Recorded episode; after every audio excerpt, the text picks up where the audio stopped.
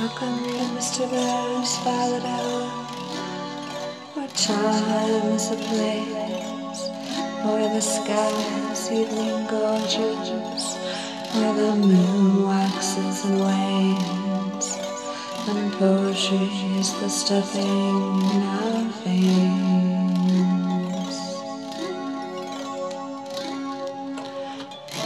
making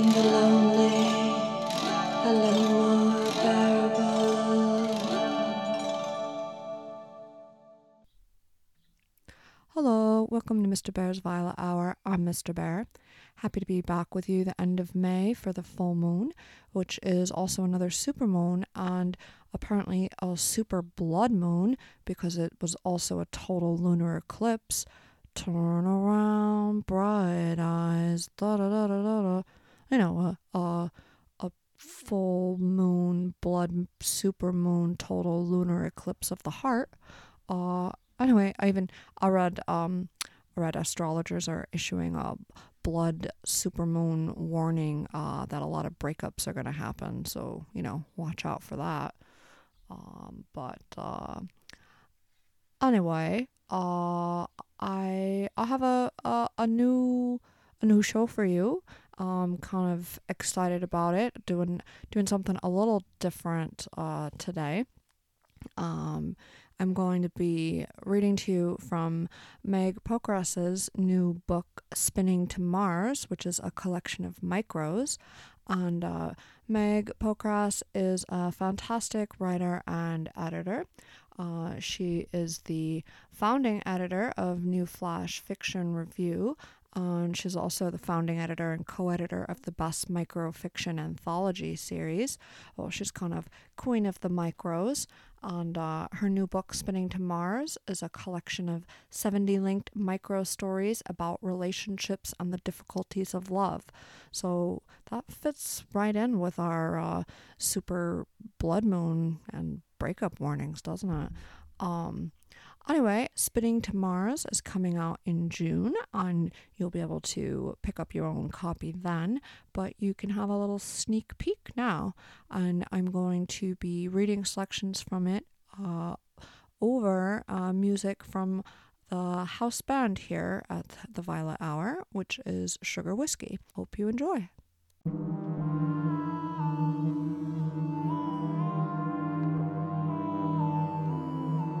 Time. In the bungalow he owns, she sits and watches the clock.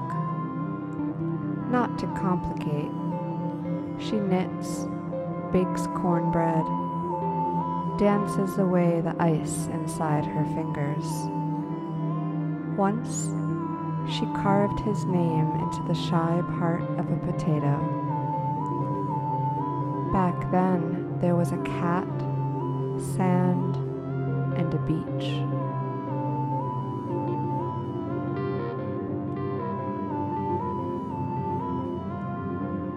Ride to Mars. See the red planet in my eyes, kitten? Dad said, teeth stacked up like snow cones. Only vertical trip worth taking. Sometimes it feels as if he's still sitting around, waiting for the milky world to line up and trust him. People will fall for anything. Some dangle the promise of a ride to Mars. Others dangle the promise of home.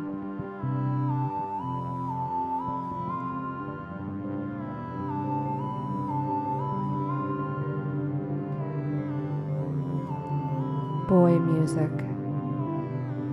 You're 15 and a boy is coming over.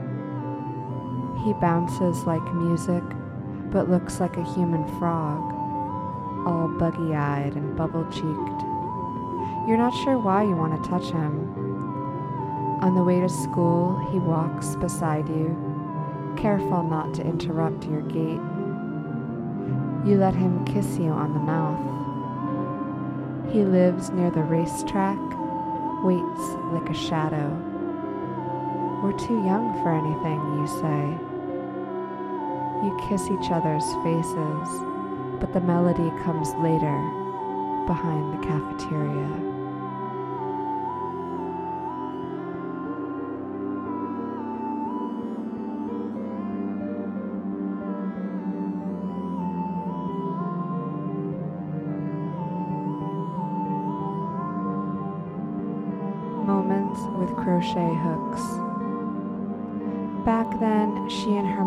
Waited for the phone to ring, for money to plump itself up and walk through their door. Moments passed with yarn and crochet hooks. She made hats that never fit, put them away in a trunk with games they didn't play. She twirled her hair like twine. Her mother sat alone on Saturdays, yelled at politicians on television. She dreamt about kissing the bubble cheeked boys who ran around the playing field.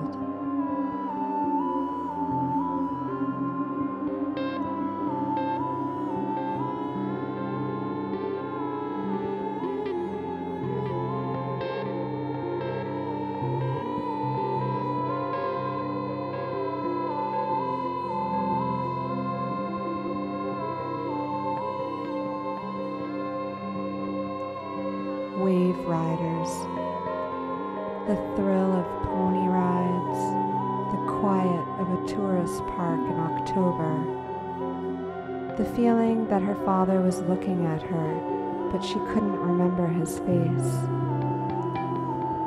Growing up on the warm beaches, her belly button was open to the world like an eye, watching for trouble. Boys were called conch and bong. They rode waves, and she watched them.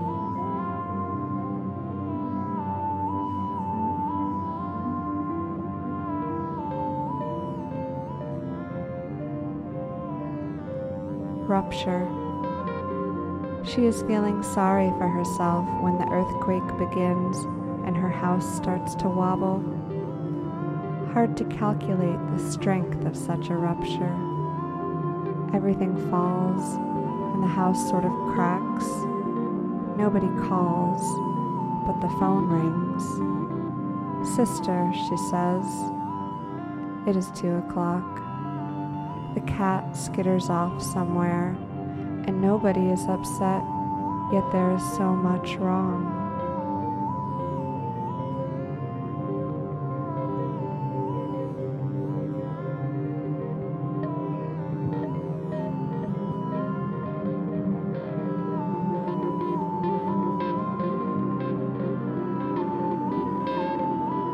Winter garden. Working in her winter garden was like deciding which patches of life were worth keeping. Bright sky days, she'd sing to the feral cats. She was harming nothing. Weeds kill everything eventually. Friends who disapproved of her choices had already grown distant. They lived in healthier climates, tended gardens with direct sunlight.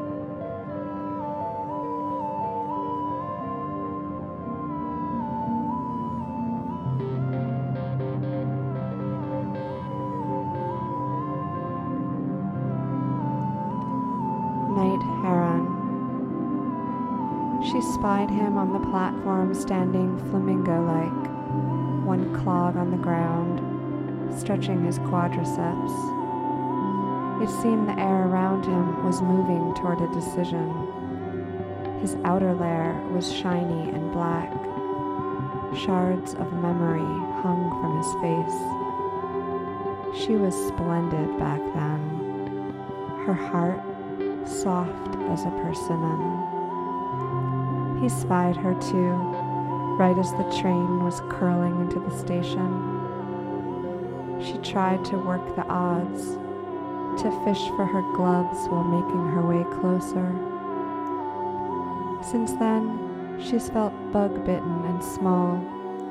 He was shorter than her, with a night heron slouch, gelled up feathers nobody has ever been able to identify.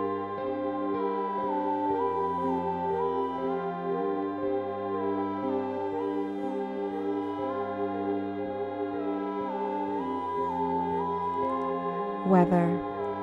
Bad, horrible, of course. Well, it always is this time of year. That sucks. Really, I'm used to it. Right. Sure, it is depressing, but it really doesn't get to me. I'm glad to hear it. Okay, it's hard, but you get used to it. So true. We do get used to our lives, whatever they are. Well, not really. I mean, it is impossible to not wish for better. True. What do you wish for? I wish for something better.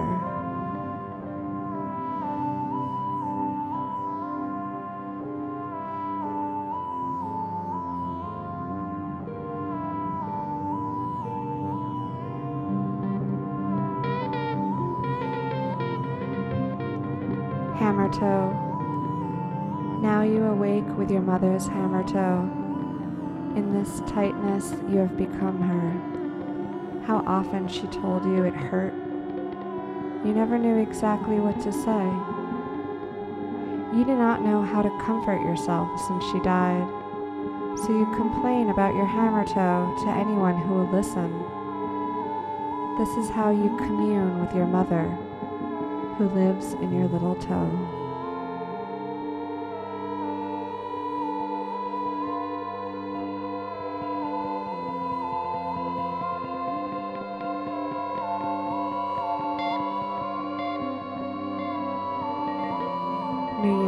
Photograph.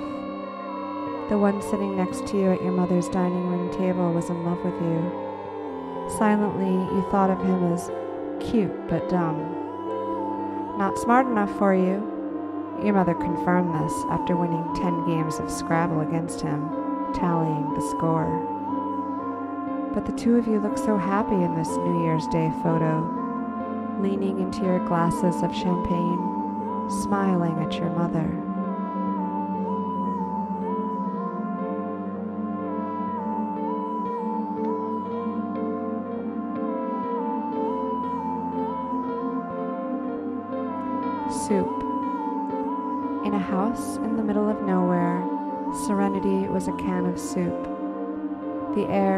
Of waiting. She preferred his brown coffee mugs, the ones that felt strong. She knew he would cook for her, would drive up and be able to park and say things men say. Things like, a broken house doesn't matter, I can fix it. Just the thought of it made her twirl. She'd bang up against the windows, blind to glass.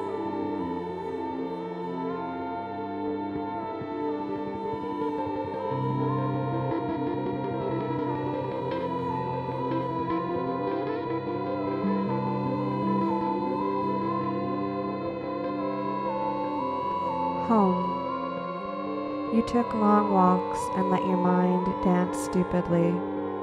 The holidays would be the worst part, no turning away from it. Your marriage over, your mother had died. You reminded yourself that you had a new land, a part time lover, and the Atlantic was as still as a lake. For the first time since you were little, you could see your breath in winter, could point to it and say, There it is. For the rest of your life, you'd find sneaky ways to feed the memories that scratched on your door, trying to get in.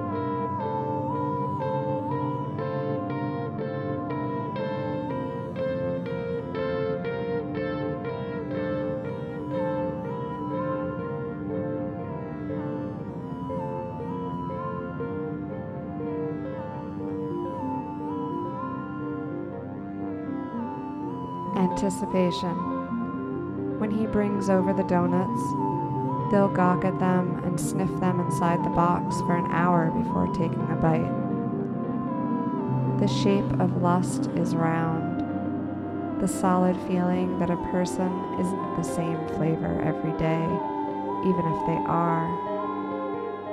Some days the glaze is thicker. This one is for you, he'll say, because it reminds me of your smile.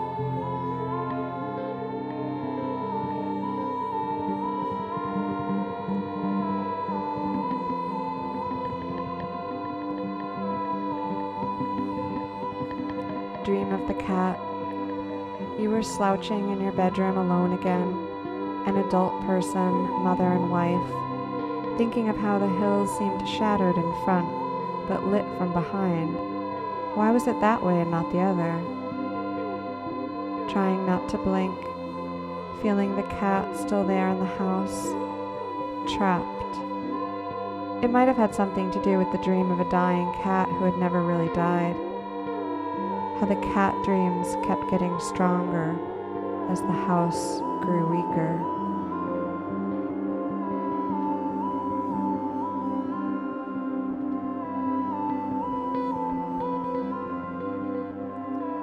Cursed night. You remember when you turned 16 and there was a bubbling as though a tightly filled creek had reached the edge. You were full of anger and swallowed it down. You'd dance with a man naked if he would take you inside his house and listen. You believed it was time to dance with the cursed night.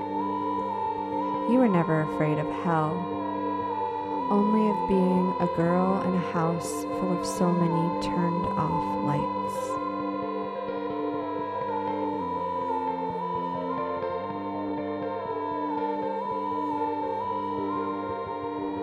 Bingo. When the woman was young, she fell for a clown called Bingo. She thought he probably loved her back.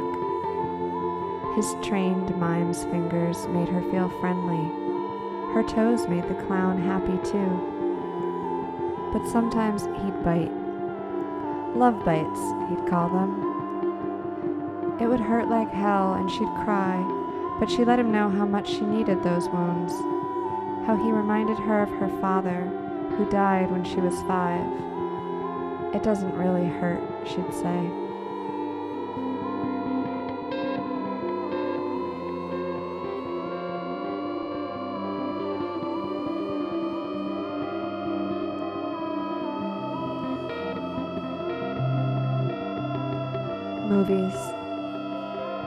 Movies, she cried during all the parts that no one else remembered. To cry at all in a movie is scrunching up in the corner of your life and seeing what is sad or good but wrong, or what could have been. She cried inwardly, so maybe crying was not the right word for what she did. The correct word would not please her anyway. She didn't feel alone when alone, but sometimes she felt so next to others.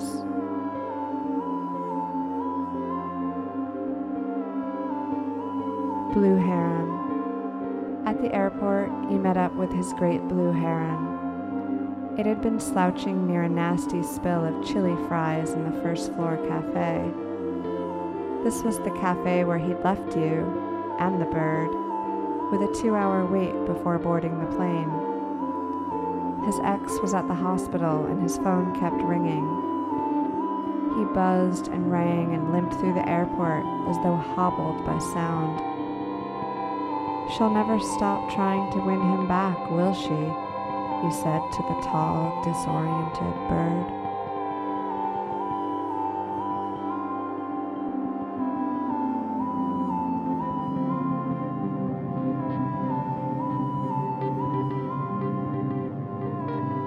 Moosewick. When she moved in with Bob, she found out how quiet a human could be. There was just this nothingness between them over a dish of strawberries.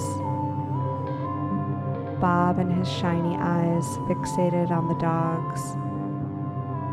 I sure love these pups, he'd say, trying to loosen the conversation, to kick up an echo. He'd stare at his fork. This kept her losing weight, not a bad outcome entirely. She was half the woman she used to be.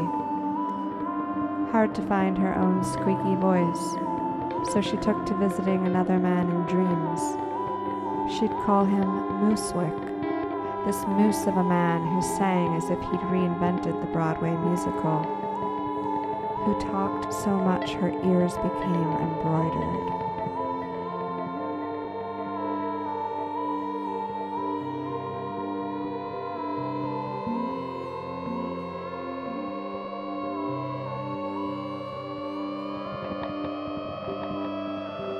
Truce.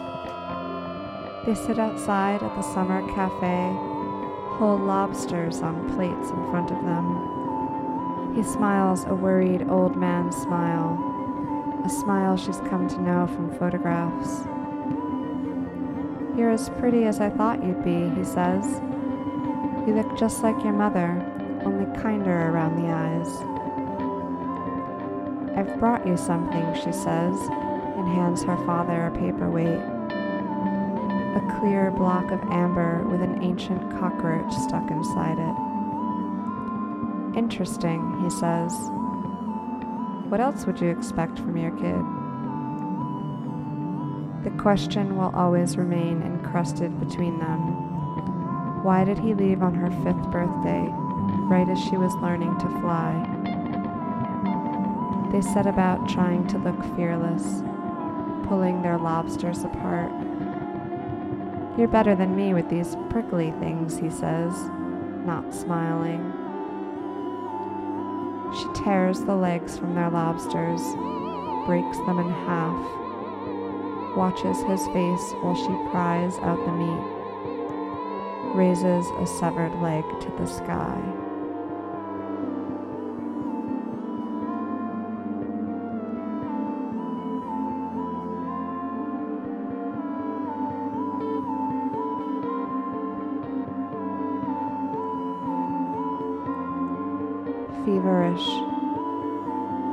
Now, in dreams, the diluted tortoise shell claims your bed, the cat's taking shifts. In the morning, you crave the white one feverishly, her smell, her girth. Tequila helps, the feeling of it padding down the hallway of your throat.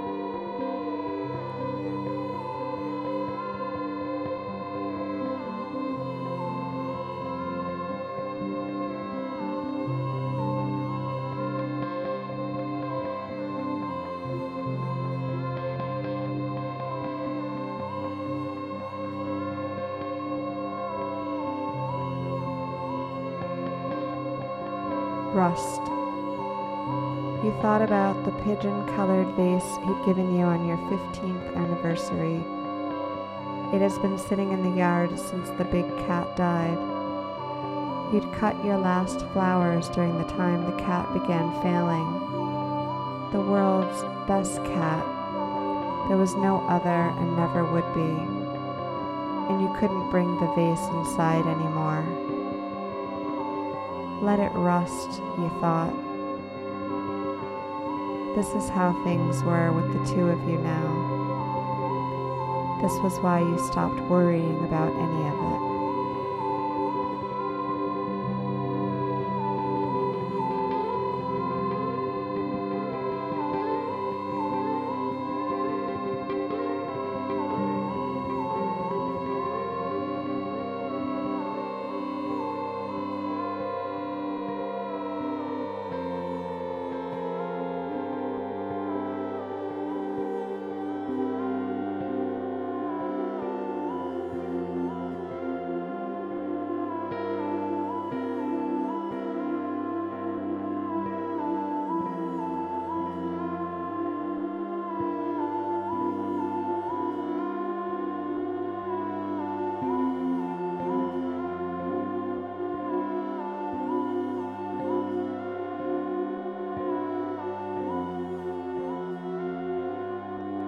Wonderful cats.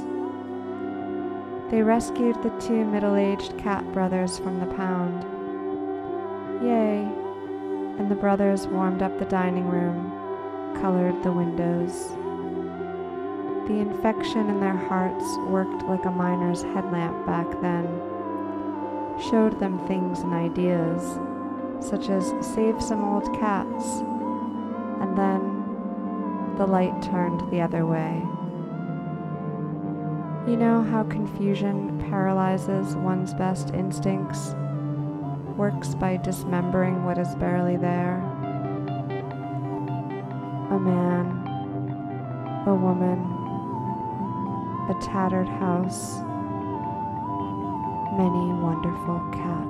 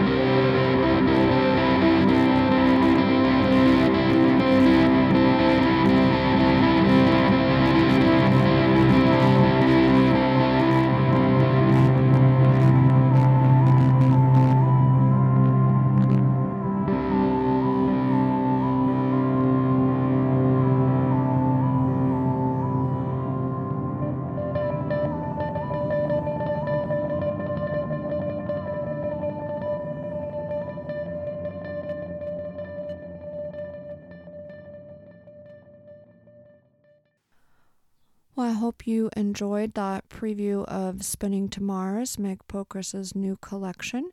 You can find out more about Meg and her writing and about Spinning to Mars and how to get your own copy at her website, megpokrass.com. That's M E G P O K R A S S.com. And you can find out more about Sugar Whiskey at sugarwhiskey.bandcamp.com. An extra special thank you to Dan Nielsen for his production magic there. I guess it's time for a little mazet. On today's snack is a writing prompt from Tommy Dean.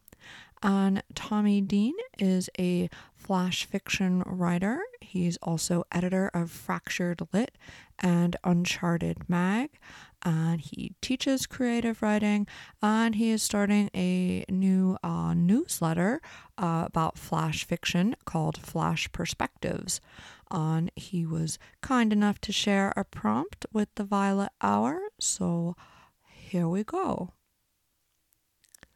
I love when writers can make me see the body in a different light how they can make me contemplate what it means to be alive to consider the separation of the physical and the ethereal in A Lustrous Interior, Tara Isabel Zambrano makes the inside of our physical bodies fall to the outside, and we're left considering what it means when our bodies fall apart. Zambrano is one of my favorite sensual writers. Everything she writes makes us aware of all of our senses as we read, immersing us in more than just a story. On just a side note, I featured Tara Isabel Zambrano's beautiful book, Death, Desire, and Other Destinations, in episode 4. So if you missed that, you can find it on the website, theviolethoursaloon.com. Okay, back to the prompt, and here is the piece A Lustrous Interior by Tara Isabel Zambrano. My heart falls out on a sidewalk, a thick fluid staining the concrete.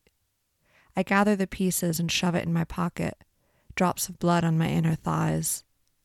At home, I staple it, crisscross it with scotch tape, try to balance it on the kitchen counter, but it cracks open like a pomegranate, a dark constellation of want in the center. I pull it apart with a fork, wash it clean of twigs, dirt, and despair.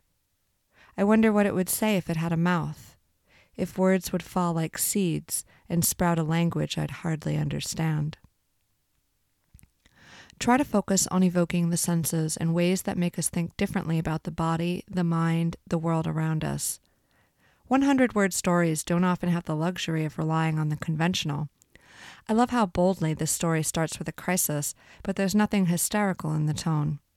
How quickly the insides move to the outsides, creating tension and conflict. I love how well this is filtered through the point of view. Each sentence gives us an action taken, a specific way of seeing and responding to this particular conflict. Notice what is left out as well. There's no screams of other characters on the street, no sounds of the city as they pick up their heart. The reader can fill this all in because the narrator doesn't have time to mention it. They are on a rescue mission, and only the actions to save themselves can be related, can be written down for the reader. And notice the simile, the use of figurative language in the center of this narrative. How the heart and fruit are compared, juxtaposed. How outside of the body, the heart is no more useful or important than a piece of fruit.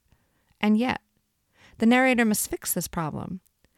How the narrator can compare it to the mouth, another organ. How the pieces of the body, once they have left the body, lose their importance. Prompt Consider how you can make something that should be on the inside fall to the outside. I imagine this is why some people faint at the sight of blood or injuries. We don't expect the inside to transfer to the outside. There's an order to this, a system, rules that must be followed. Break these conventions, break these rules.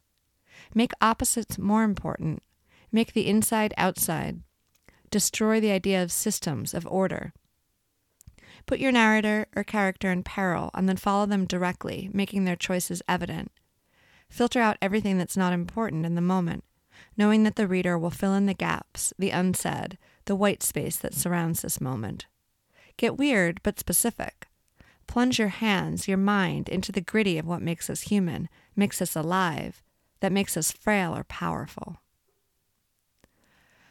Welcome to my Substack Flash Perspectives, where several times a month I break down how a flash story works and how you can use these craft elements in your own writing. I also include one to two prompts and a short review of what I'm reading that week. A letter for anyone that loves thinking about flash fiction, writing craft, and writing inspiration. Find out more at tommydean.substack.com. New letter arriving in your mailboxes on Friday. Thank you so much, Tommy, for sharing that prompt with us. And you can find out more about Tommy Dean and read his writing, flash fiction, essays, interviews, and more. Find out about the classes he teaches at his website, tommydeanwriter.com. And again, you can sign up for his newsletter, Flash Perspectives, at tommydean.substack.com.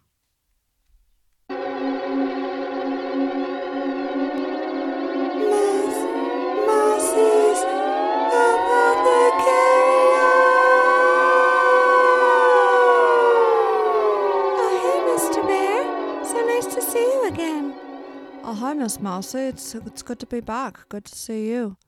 I'm pretty pretty crazy, uh, you know, having a super blood moon, huh? Oh yeah, uh, you know, you know, up here uh, on the moon where where you are, you must have had a pretty good uh, uh look at it. Oh yeah, just uh, it's kind of just just nuts, just you know, blood blood red. Um, uh, anyway, uh, total total eclipse of the heart. I uh, I uh, I, I liked your little singing there uh, at the start of the show. Oh, oh yeah, you know, little uh, 80s 80s reference. Oh yeah, we should we should do a little duet. Oh, yeah, you know, maybe maybe before I go, uh uh I'm feeling a little nervous now all of a sudden. Oh, don't be nervous, Mr. Bear. It's just me, Miss Mousy. You're, um, you know, I'm a, I'm a two-dimensional, hand-drawn mouse studying herbalism, as I like to remind your listeners. Um, but anyway, I've been enjoying the work of Meg Pokrass and hearing it um, with Sugar Whiskey's music is, is kind of fun. Oh, uh, yeah, I, oh, I, I thought it was pretty fun, so uh, I'm glad you enjoyed it too. Um, uh, turn around, bright eyes. Turn around, bright Every eyes. Every now and then I fall apart. Turn around, bright eyes. Every now and then I fall apart. um, we should do some. We should do uh, karaoke out sometime, Mr. Bear. That'd be fun. Oh yeah, yeah. Well, we'll have to do that. Uh, so anyway, what's what's cooking, Miss Mousy? Well, um, I was thinking uh, all of this, you know, spinning to Mars.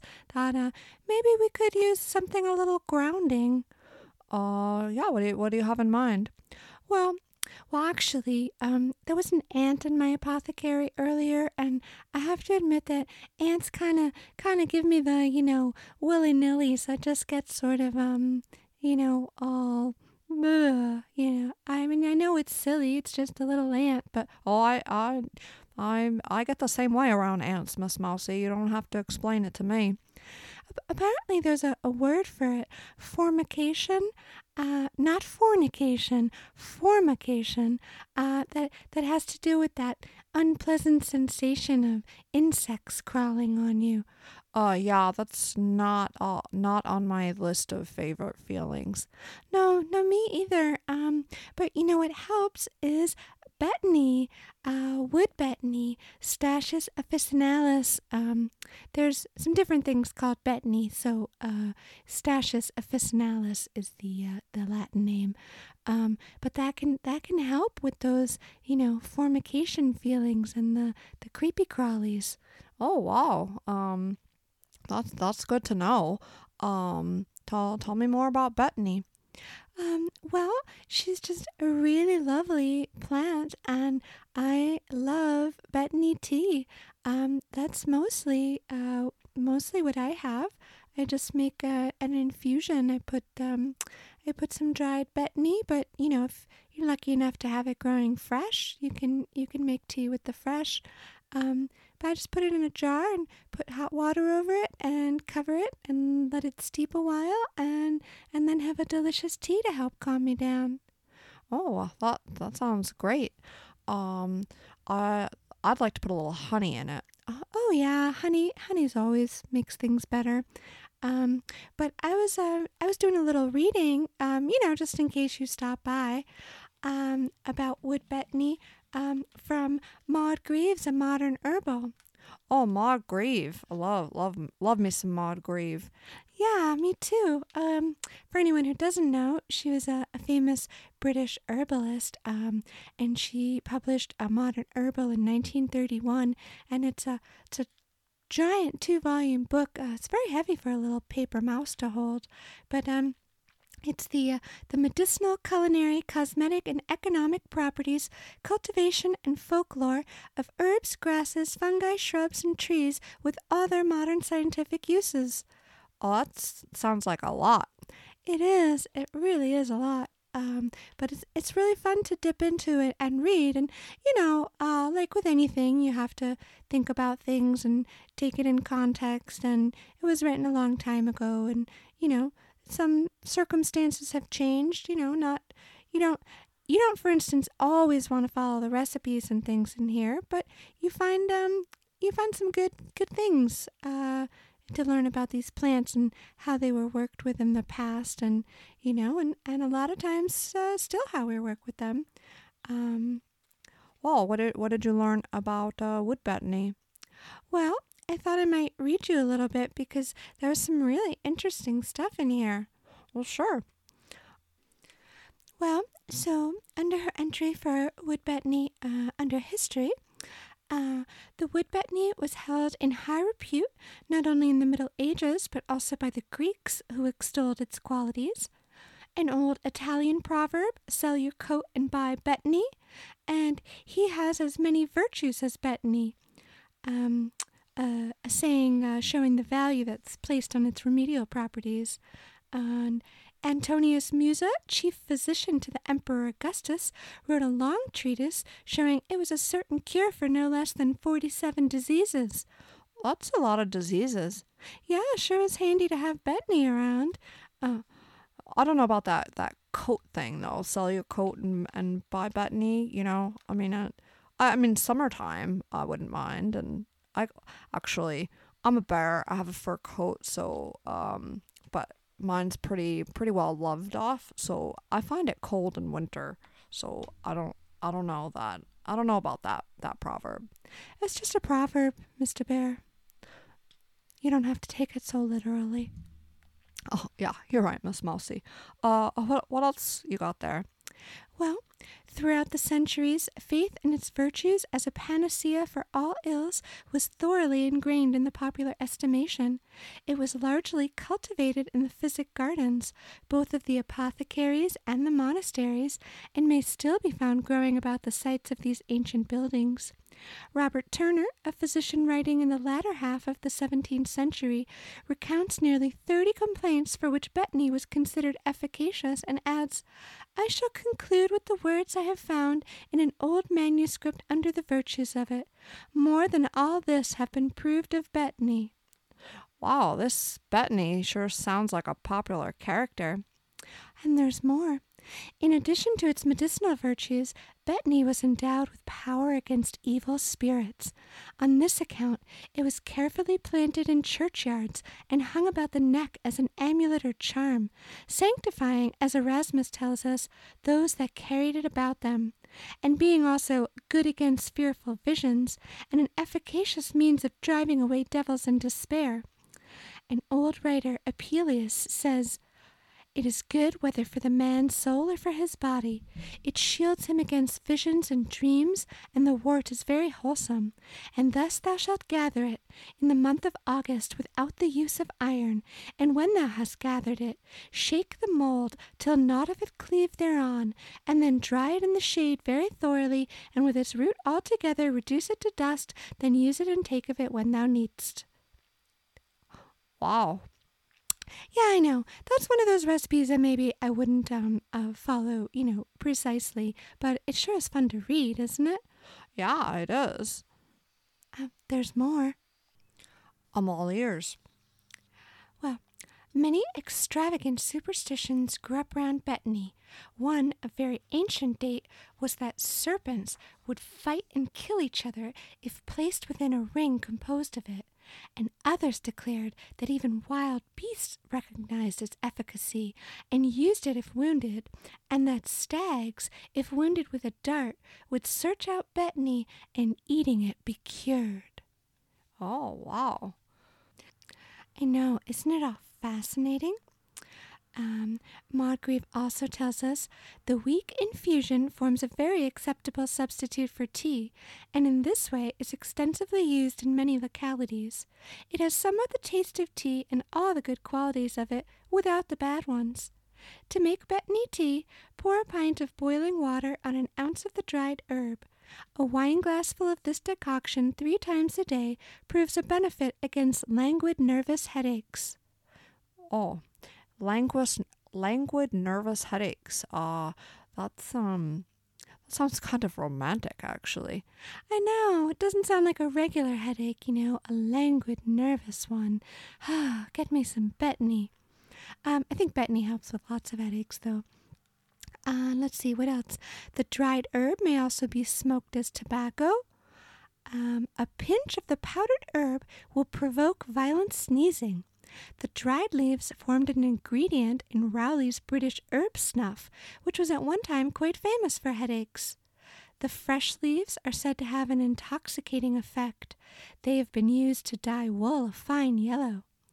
Gerard tells us, among other uses, that betony, quote, preserveth the lives and bodies of men from the danger of epidemical diseases.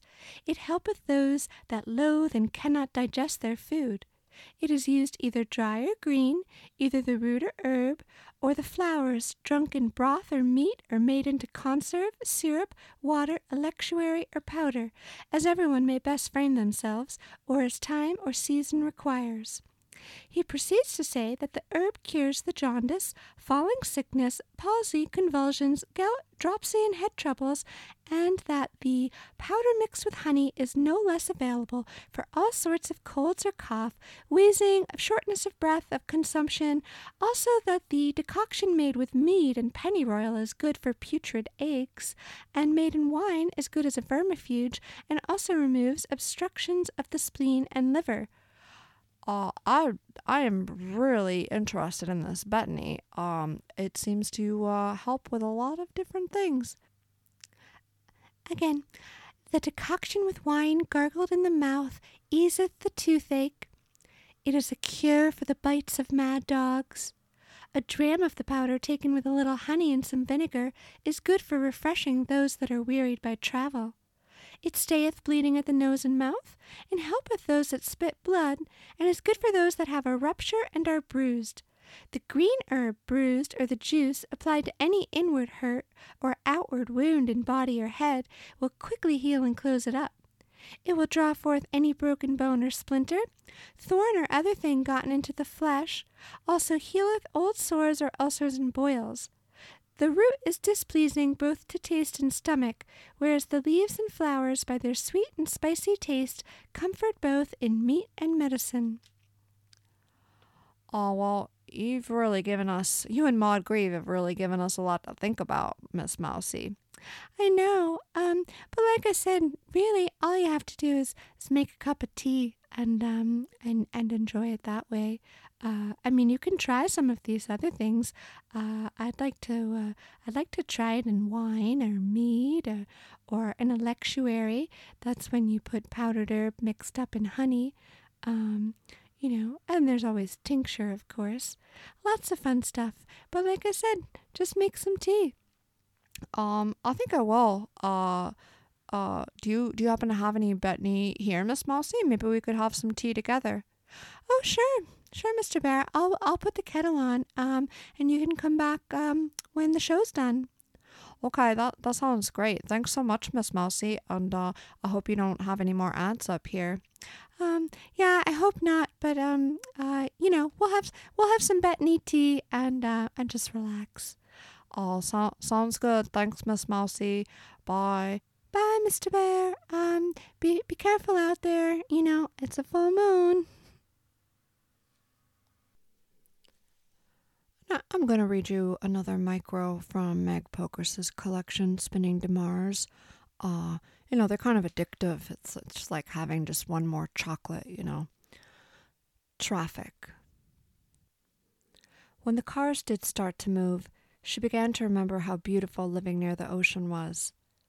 She remembered that her hair was growing back in and that friends said it looked good on her. She remembered that he could make a healthy dessert parfait and that she liked it, even though it was loaded with stinky fish oil. All of the good things in the world when the cars moved and the sun crept back into her face. And that's it. That's the show. Thanks so much for being here with me in the Violet Hour. I hope you've enjoyed spending the blood supermoon together. And thanks again to Meg Pokrass and Tommy Dean. You can check them out at their websites, megpokrass.com, tommydeanwriter.com.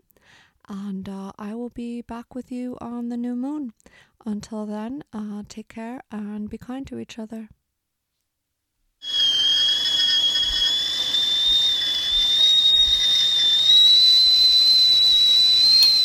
Hey, Miss Mousy, I'm back. Oh, hey, Mr. Bear. Perfect timing. The kettle just boiled. Theme song and show music by Sugar Whiskey.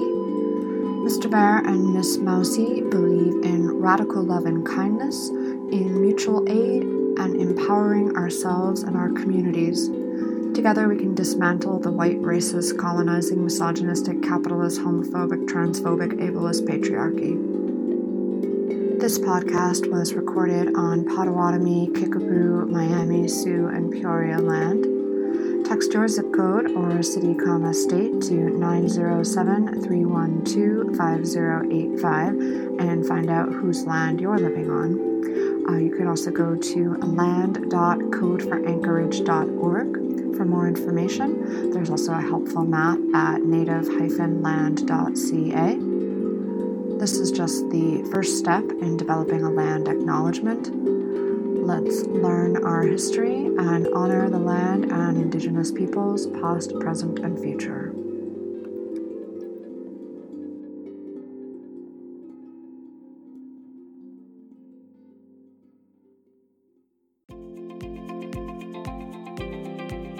This podcast was produced in collaboration with the Boston Free Radio Podcast Network part of BostonFreeRadio.com and Somerville Media Center, Somerville's longest running public access media center that enables a vibrant and diverse community to express its creativity, explain its ideas, share its cultures, and foster the individual right to freedom of speech.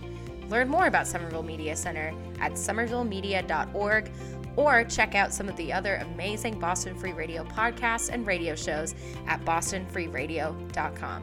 Thanks for listening.